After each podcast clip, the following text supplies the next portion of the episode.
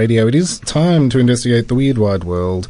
And we're very excited to be joined on the phone by Tom Ballard, who's got an awesome show happening tomorrow night as part of Refugee Week. Good afternoon to you, Tom.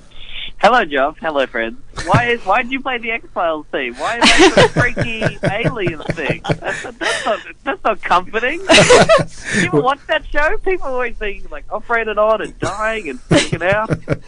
That is the intro to our Weird Wide World segment, where we check out what's going on in the big wide world out there.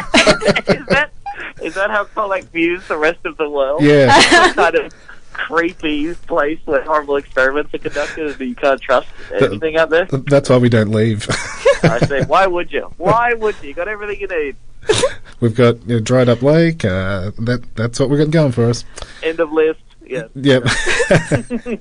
So thank you so much for having a chat this afternoon. Of course, don't worry. Thanks for having me. Sorry to just hang crap on your segment opener, but no, thanks very much for having me on. You'd be surprised how many people get off put by it. But you never change, and I respect that. That's right. So congratulations first up on the Helpman nomination.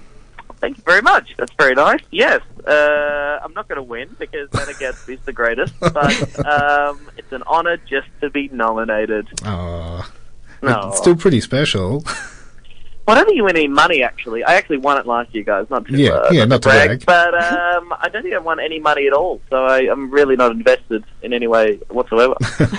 Well, you also picked up the Pinder Prize. That was an inaugural thing at the Comedy Festival last year, so, you know, you enjoyed it. Oh, did I? You know, I just can't keep track of all these awards. Oh, how do you walls? I want to punch myself. So let's talk about what amazing things you do for other people, shall we? Oh, okay, sure. That's my favourite topic.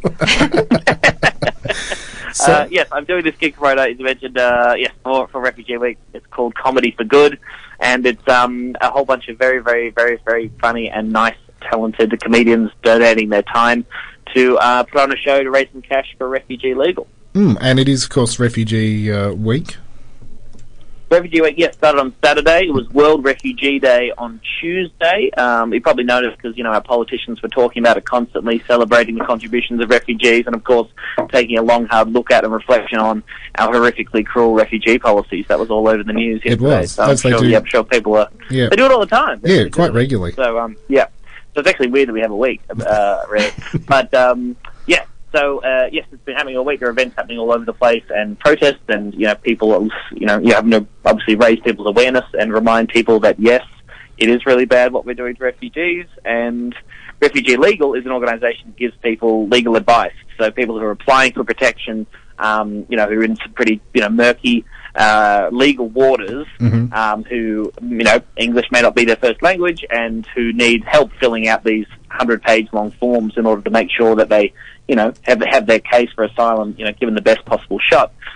Refugee Legal takes care of that. They do awesome work. And I think almost regardless of your opinion on, you know, offshore detention maybe or, you know, on absolutely every issue that refugees face, I think we can all agree that if you were in that position, you would want to make sure that there was someone there who knew the law who could help you with your application. And that's really what they're about. Yep, exactly.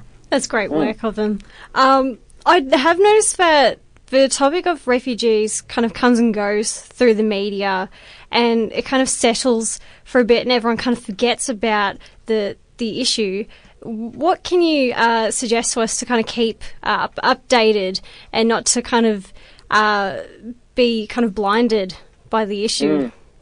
It's really tough, right? It's like, you know, for the past 16 years since the Tampa crisis, this crazy fear, or even, you know, long before that, really, if you look at the history of Australia's treatment of people who rock up on, to seek asylum by boats, we've just had this constant fear kicking around and there'll be a scandal that'll happen, or like, you know, the other week there was a $70 million payout to men on Manus Island, which is basically the government saying, yeah, we know what we're doing to you is horrible, but we just don't want us to go through the courts.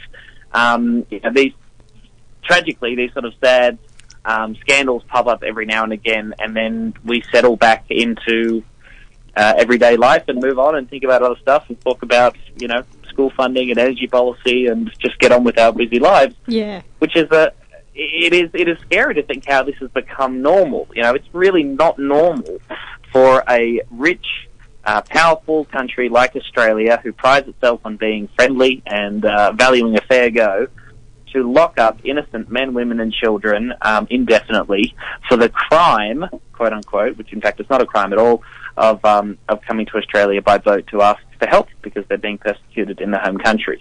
So if you can try and keep that in mind, that it is not normal and it is still wrong, and just the fact that it's been going on a long time doesn't mean that it's an intractable problem. We're treating refugees because of the choices we've made as a country, and, you know, it behooves us all to try and make better choices. Yeah. And, well, as you stated, boundless plains to share.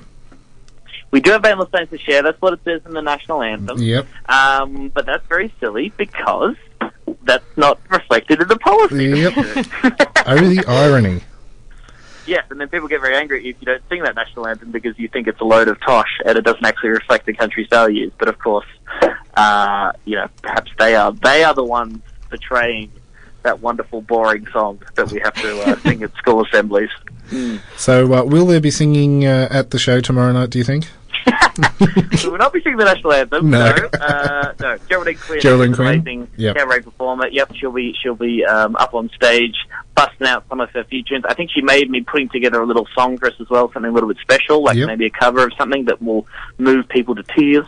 But it's Tom Gleeson, Cal Wilson, Tommy Little, Dhirup Jai Singer, Kirsty Weeback, Nelly Thomas, Nick Cody just added to the lineup, by the way, surprise guest, and myself hosting. And, it's an amazing lineup for, a really great cause and for, really pretty cheap. Yep. So, people will be able to also donate on the night? They can, yes. There'll be buckets ahoy. And look, if I'm honest with you, the show is sort of close to selling out at this point. Yep. So if people can buy tickets now and still make the trip from Colac, they'd be very, very welcome. But anyone, anywhere can always chip into Refugee Legal. You just go to refugeelegal.org.au. You chip in some money.